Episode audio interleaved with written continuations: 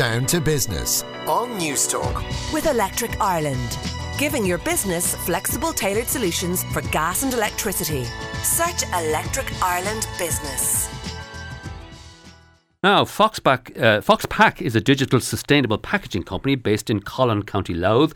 It looks after the full cycle of packaging from concept to end of life.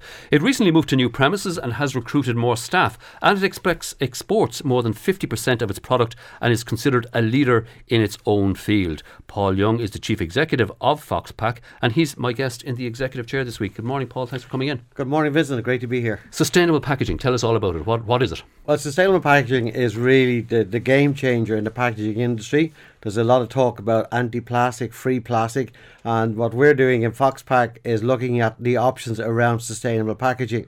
So we're looking at three different avenues there. We're looking at the compostable range, we're looking at a recyclable range, and we're looking at a paper based range. So, depending on your product, if it's seafood, if it's pet food, if it's cereal snacks, those different options will apply as the right one for your application. And you specialise in, in the food business generally, packaging Main for food. mainly, but also some non-food, some sort of farmer type product, but predominantly food at this point. For those of us living under a rock for the last uh, year or two, uh, tell us exactly what compostable is.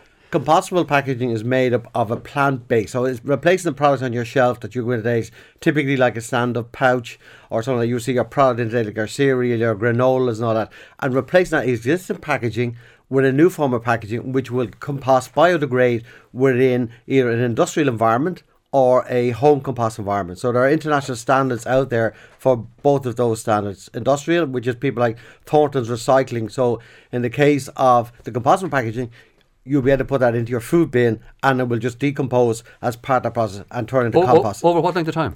Uh, the, the, the test conditions are over for industrial six months, for home is three.